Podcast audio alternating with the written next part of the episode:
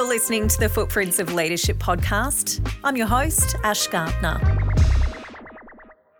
Today on Footprints, we welcome anti violence campaigner Tarang Chawla. His leadership journey began under tragic circumstances the murder of his sister Nikki in 2015 at the hands of her husband. Tarang began a crusade to end violence against women, founding Not One More Nikki. He's entered the space as a voice of solidarity, proving that men are a crucial part of not only ending family violence itself, but of raising awareness and calling out the issue. Tarang, welcome. Thank you so much for joining me today. Thanks for having me on. Now, first of all, I do feel like I need to say thank you in a way for, for being somewhat of a leader and an ally in this space. A number of times that I've seen your tweets and your posts shared by my friends and my family members, I've actually lost count, to be honest. I really feel like your thoughts resonate with a lot of people. What has the feedback been like that you've received? Wow. Thank, firstly, thank you um, to you for telling me that. And thank you also to like your family and friends and everyone who does share the things that I've written and my advocacy work over the six and a half years now since Nikki's murder. The feedback has been mixed for me, right? Like on, on the one hand, is overwhelmingly positive responses, you know, particularly um, something that I'm conscious of as a man is that when I speak about these issues, people are perhaps more likely to listen to a man speaking about it than they are to women. And that's mm-hmm. you know particularly the burdens for women increase for those from particular backgrounds or particular walks of life. You know like women of color migrant women have even more challenges than uh, you know other women. So it's it's really complicated. And there's an element of that that I'm always trying to be conscious of. Um, and it's not my role to speak over anyone or speak for anyone. It's really to help amplify and to explain and give solidarity with and alongside women who've been doing this work far before I um, made any contributions.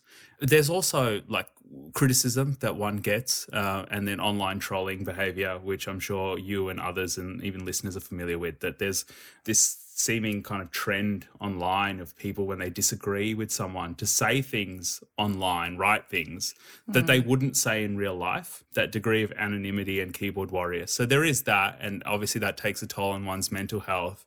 But it, I mean, the block button is handy, right? Like if someone's willing yeah. to, if someone's not willing to engage in a civil discourse. You know, disagreement is where we often lead to progress. You know, mm-hmm. disagreement is often a site where we can um, entertain different possibilities and we can entertain different ideas and see different ways to make progress you know in any context any kind of leadership context or any kind of workplace context right but i think that if people are going to engage in a way where their sole motive is to disrespect the other person and the integrity of the other person as a human being then eh, i mean the the argument's already lost from their perspective as far as i'm concerned you know that's not the way that we make progress what has the feedback been like from men? Do you think they're receptive to some of the concepts that you're putting out there? I think there's a growing trend where men are increasingly aware of not only the importance of these issues uh, for women, but for themselves. Mm. You know, and so one of the ways that uh, this has been approached by organizations that work primarily with men, and, and one of the things that I, I support is ideas around masculinity and ideas around what it means to be a good man. Mm. Um, where I sometimes differ is that I think it's very important to put those things in a way where we don't uh, we don't shy away from the difficult conversations. So what I mean by that is that when things are a feminist concept and you know feminism is an idea that women are equal to men you know and, and equality between all sexes and genders right? That's that's all it really means right? Mm. um, but it's such a loaded term still yeah, in, you know yeah. in 2021 it's still a loaded term right? And so for me it's like let's take that load off it but use the word. Like let's not you know that that word exists for a reason. Let's actually use it. Because i think that one of the things particularly in the work that i do with younger men they're already aware that these concepts exist. They've heard it, you know, they've seen it on, uh, you know, Netflix show, you know, like they're, they're watching things that are far more progressive than some of us, you know, well into our 30s and beyond can think of because we weren't exposed to that. Certainly I wasn't growing up. You know, those concepts were not something that was talked about openly uh, in any setting, really. So it's certainly been a shift in consciousness and particularly the response from men they're also aware of one thing, which is that the reason that I do this is so that other families don't go through what we did. you know, and and they sort of understand then that if the small things that they can do on a day-to-day level can result in changes so that women aren't being killed at the rate of one a week in their own home, you know, that then they kind of get their part in that you know so so it's about approaching men in a way that makes it tangible and real for them. You know they can be good family men they can be good leaders in workplaces in communities and they don't have to do an awful lot to get there. Like they don't need to dedicate their whole life to it but being a good man is like an iterative process. That's amazing. Let's go back to 2015 what can you tell me about that time of your life? To be honest it feels like a blur. You yeah. know like i it uh, one day sort of blended into the next, which blended into the next week and, and month and that entire year of 2015. Because we went after Nikki's murder, we had the sort of the immediate process of having to identify her, going through the court process, the coroner's court process, police and and the courts, all of that, you know, like that kind of process happens while you're also being kind of hounded by news media, you know, particularly like tabloid journalists who would just be in it for like a scoop or like the latest story. When mm-hmm. for you, it's like your family. It's you know, I, Nikki and I grew up uh, four years apart, so quite close, right? We lived in a small home growing up, so our bedrooms were next to each other, and it was it was this kind of, it's like having the rug pulled out from under you. You know, like whether yeah. you know, like I, I've met people that have had all kinds of experiences in life, like cancer diagnosis or a marriage relationship breakdown just after the birth of a child. And so there's all of there's all of these scenarios in life where everyone's got them where like the, the rugs pulled out from underneath you. So that's what it felt like. And it and and what made it worse or what made it feel so much more acute was that there's this attention on you and your family while that's happening there's media attention, there's attention from friends, uh, well meaning as it, as it was. Sometimes you're just not equipped to process all of it and to yeah. deal with, you know, the mental health effects of that. And then the longer lasting impacts, you know, PTSD from the things that you have to see, you know, like true crime on Netflix is is like, you know, very popular genre. It's it was actually one of the things that my sister and I used to watch, like SVU and Law and Order. I was like, oh, we loved all that stuff watching it together. But it's strange when it becomes part of your actual life because it's yeah. not like television at all. How do you process receiving that kind of news? That's something I can't even fathom. I think for me, in the moment, I, I looked at mum and dad and I saw how uh, I saw how much it affected them in the moment and how lost they looked. And there was this kind of a, a switch flicking internally. Like in the back of my brain was this thing like, you have to step up. You have to step up now to be able to address this issue that's affecting your family. This this real life situation is happening in front of you. This is the time when you have to uh, do something. And I didn't know, like I had no no concept of what was the right thing to do. But I'm very lucky, and Nikki was very lucky that we were raised by very very good parents, right? And we were always loved. So for for us, I think having that meant, yeah, okay, I, I think I know what to do. In hindsight, I don't think I had any idea. I was just putting one foot in front of the other.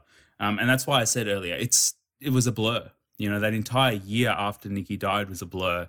And in its own way, campaigning and advocacy work became a coping mechanism, somewhere to put the anger, to channel the stress, the anxiety, the grief, uh, and feelings of helplessness and despair into something that felt tangible. Now, the theme of this season's podcast is leadership through adversity. And you've obviously faced challenges that no one should ever have to. But you've you've just touched on it there, but how did you find a way to turn this tragedy into something that can make such a huge difference in the lives of others? I think it felt like it was the only option. It wasn't like I set out knowing with a future plan of like this is what I have to do five years from now. I mean, it's only been six and a half years since Nikki was murdered. It, it's been at times it feels like an eternity and then at other times it feels like yesterday.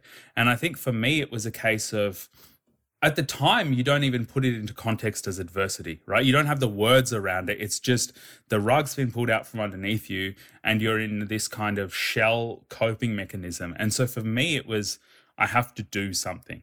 Mm-hmm. you know so it was like it was like right back down to basics. It was like get up in the morning make your bed if you tick that box off, you've already achieved something for the day. Like it was that reductive, you know, and it was like try to sleep, make sure you eat, go outside for, you know, 10 minutes. It's a bit like living in lockdown almost, where you have to tell yourself to do the things to maintain some semblance of mental wellness and mental, you know, positive mental health. So it was like that while you're going through something. The thing that I found, especially in the moment, and I've reflected on since, is that the world didn't change, but my world changed, right? My family's world changed. And so with the 60 plus women that are killed by an intimate partner a year in Australia, the woman is murdered or killed, and then the lives of everyone around that woman, whether she was a mother, a daughter, you know, a, a sibling, all of the people around her, their lives change forever. Their world changes forever. That woman is gone.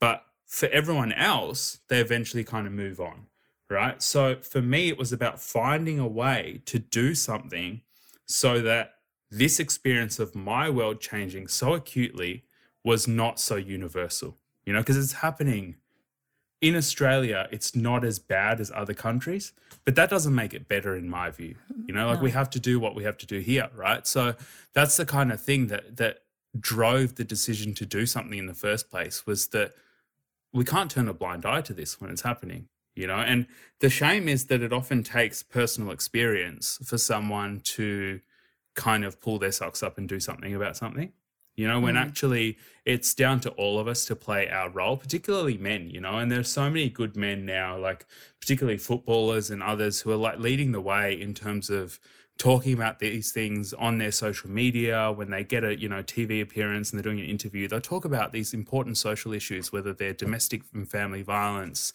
um, lgbtqi rights or or other issues around mental health. They're showing this model that's kind of different from historically what we've taught men to be. And it's got such positive impacts across all of society. And i can and i can only hope that we see more of it you know and it doesn't necessarily take personal experience of adversity to see that kind of leadership so when i see like footballers and others step up i'm always eternally grateful do you think it was an issue that you were aware of before Nikki was murdered? Do you do you think you had the level of awareness of the frequency of domestic violence and, and just how many people are impacted by it day to day? Yeah, this is the thing that, that makes it a bit tricky is that I did, as a person I did, I had I had knowledge of it because I um you know, way back when feels like forever ago, I spent a long time at university. And one of the things I studied, uh, I did a law degree and an arts degree. And I also added a degree, an additional degree in gender studies, uh, just out of interest. Like I just, I took a, a subject in like my first year as an elective. And a lot of the ideas around masculinity and, and femininity and what being a man meant were uh, something that I'd thought about growing up because I wasn't particularly good at sport. I didn't fit into this rubric of what it meant to be a bloke, right? And particularly like growing up from a migrant background and living in predominantly like Anglo areas, I was like the only brown kid in a lot of classes, right? So I felt like I didn't belong or I felt like I was someone different from all the other kids. What I didn't know is that a lot of those kids were feeling some of the same pressures as I was to conform, and they didn't feel like they met that ideal as well. And so when I started studying this stuff at university from a theoretical perspective, naturally I got more interested in it and I got interested in, you know, the, the statistics and how it affected men, women, and others. And so I had an understanding of it at a theoretical level. I just never expected or thought that it would touch so close to home. Yeah.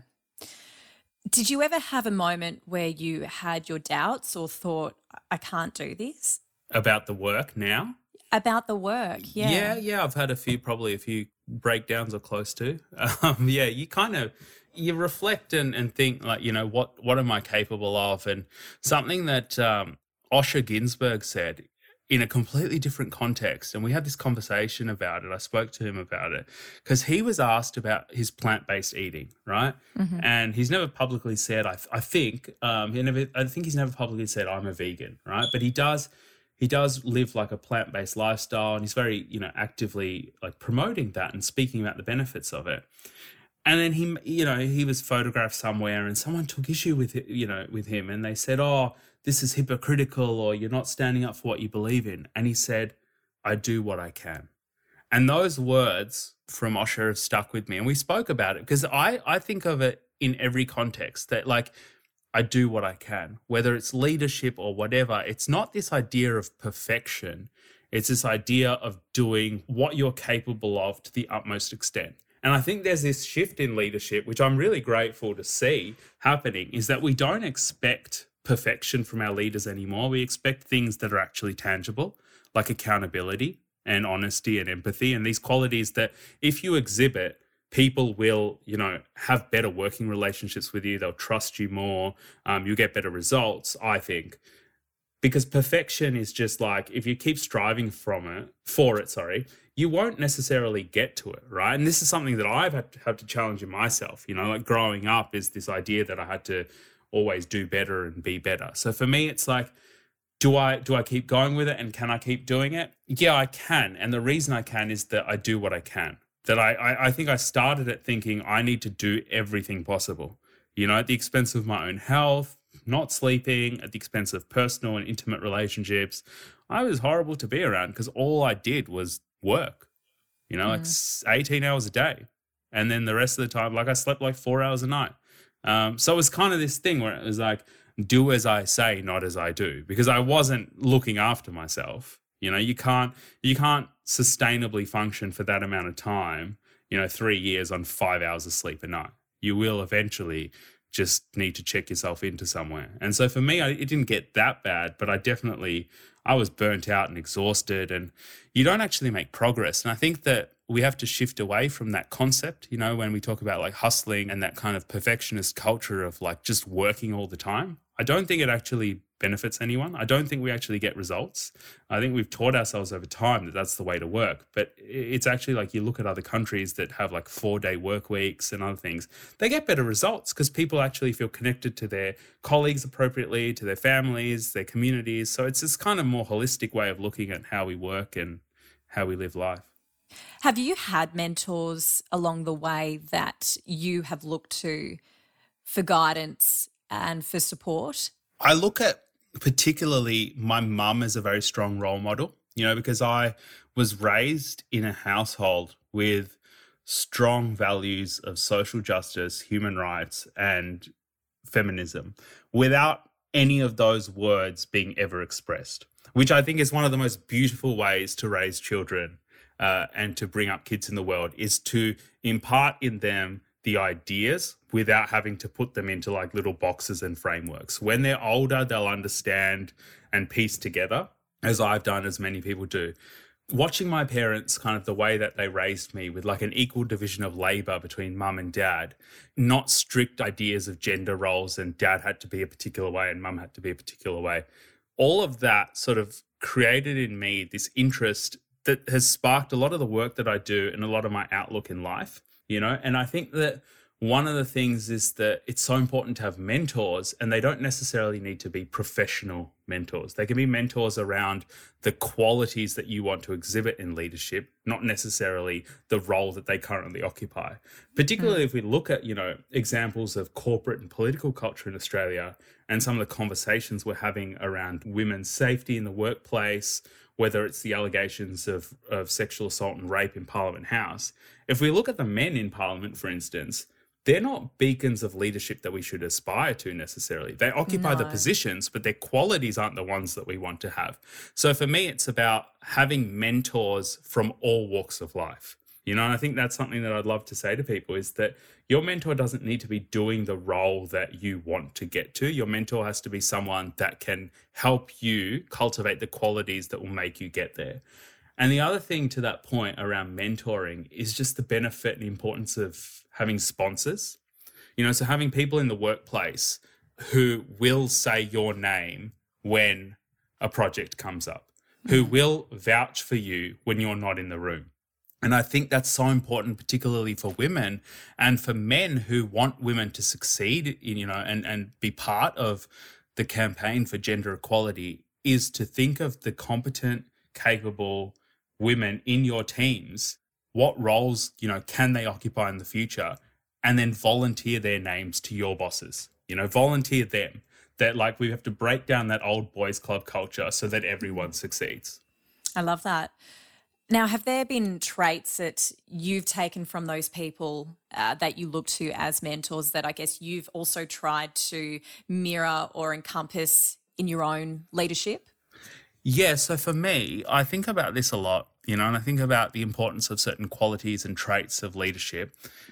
And the one thing that keeps coming back to me, the one thing that I always think is so important is the importance of integrity you know, because I think that like leaders who have integrity ultimately end up encompassing all of the other qualities that make favorable leaders.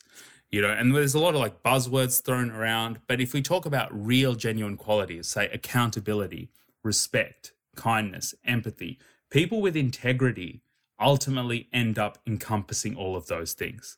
You know, to me, integrity is paramount because if you're someone with integrity, you say and do what you're going to do. You're accountable. You treat people with respect because you're a person of integrity.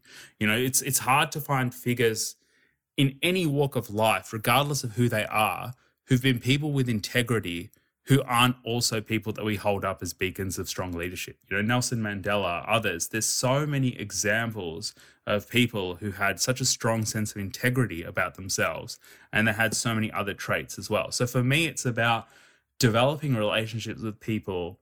And there's so many strong women I know that help keep me accountable. You know, they help me to become the best version of myself because they're able to give me a lens to view the world that I don't have, you know, because I wasn't raised in it. So they they're able to teach me things uh, from a different perspective.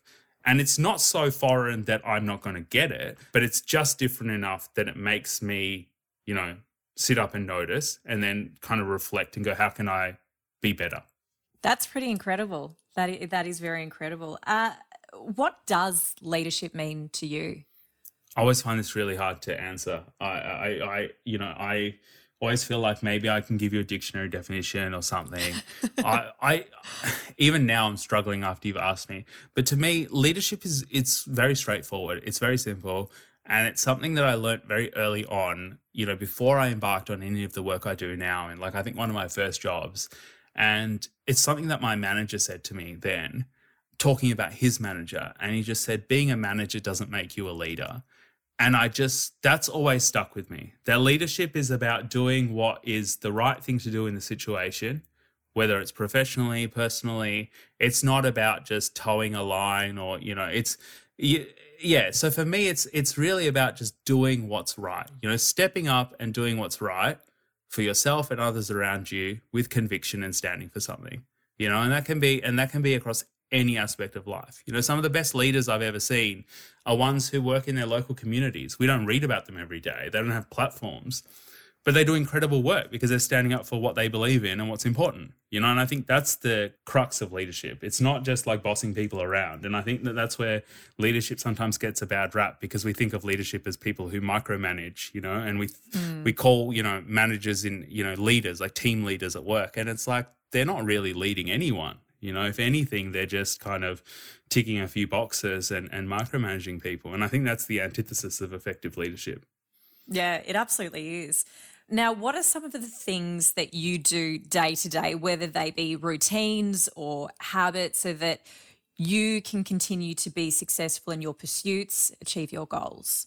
I think during lockdown, for me, during lockdown, what's been so crucial is uh, looking after my mental health you know, yeah. and, and positive mental health. So day to day, I do the things that I need to do to recharge. You know, so whether it's trashy television, whether it's uh, you know a phone call with a friend, or some time spent you know in a healthy way on social media, watching things that I like and actually you know get me interested and hyped up to do good things, rather than just mindlessly scrolling and being like, oh, everyone else has such a better life, and you know buying into that fiction that is social media and Instagram kind of little square tiles of what the world's meant to be like.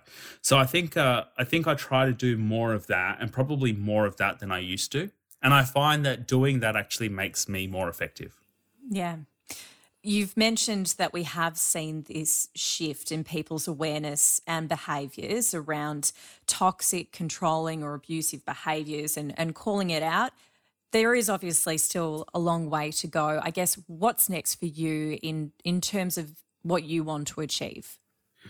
Uh, I'd love to see the introduction of respectful relationships and consent education to schools across Australia. You know, to me, that is such a crucial part of addressing this issue. We've seen private schools around um, Melbourne pull out of programs because of potential backlash by parents and you know the school community, and and I think that we have to find ways to lean into really difficult conversations. We have to find ways to lean into conversations around these issues before they become crisis situations. You know, like I think it's as difficult as it seems, I think it's easier to have a conversation with boys and young men about consent, about respectful relationships before one or two out of a cohort become convicted criminals.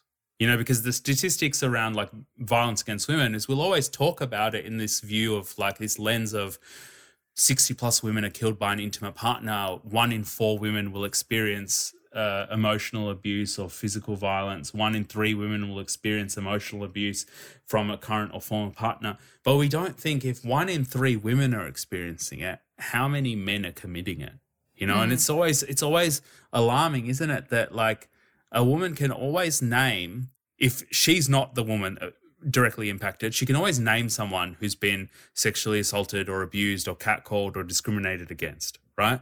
Yeah. But so few men can name perpetrators of any kind of abuse or disrespect towards women you know not not least of all themselves. Like i couldn't possibly do it. And i think that you know and i'm not saying this to men from a holier than thou position. I'm saying that i am standing with you that we're all part of it. We all we've all been programmed a certain way and so we're relearning it. And so for me rather than having to get adults to relearn and redo the wiring is start young and start teaching boys about concepts that i missed out on at school you know, because I think it makes for better relationships, you know, that people have not only with others growing up, but with themselves. I think that is an incredible next step in all of this, absolutely. I guess it is also important to recognize and I guess honor as well Nikki in all of this. How do you like to remember Nikki and what do you want others to know about her? Yeah, wow. I I remember her as uh, as people remember their siblings, you know, as an annoying little sister who, for the life of me, would just be like, she's so annoying. Like, I talk about her in the present tense, but like, you have relationships with your siblings, so she's so annoying. Like, I remember, you know, like walking into her bedroom and wanting to talk to her, and she'd be like, get out. Like, just that kind of, you know, that standard brother sister, elder brother, younger sister dynamic. And we occupied that like perfectly.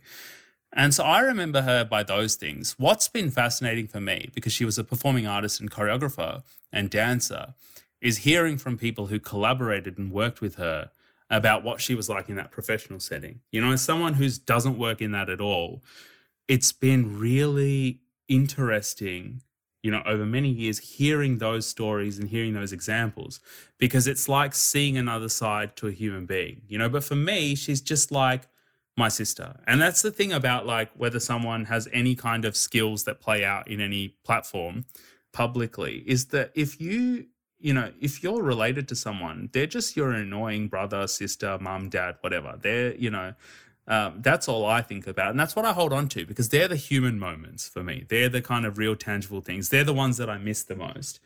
But for her, I miss that she loved to create and she had that opportunity taken from her. You know, that wasn't the most important thing to me. Like, it's beautiful having this body of her work to look back on and to reflect and to watch in moments where I want to feel closer.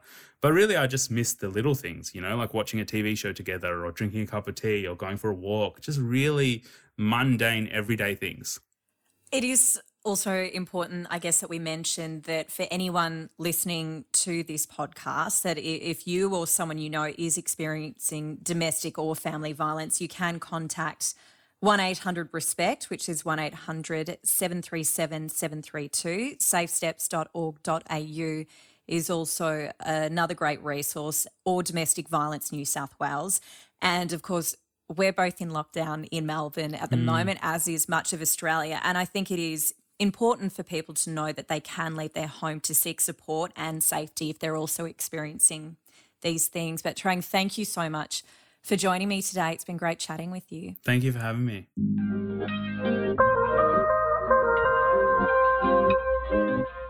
Thank you for listening to the Footprints of Leadership podcast. Make sure you subscribe and leave a review on Apple Podcasts and follow on Spotify to be notified of our next episode. You can find more on our socials at Footprints Podcast. This podcast was brought to you by Giraffe Consulting. If your business is ready for a new perspective, visit giraffeconsulting.com.au.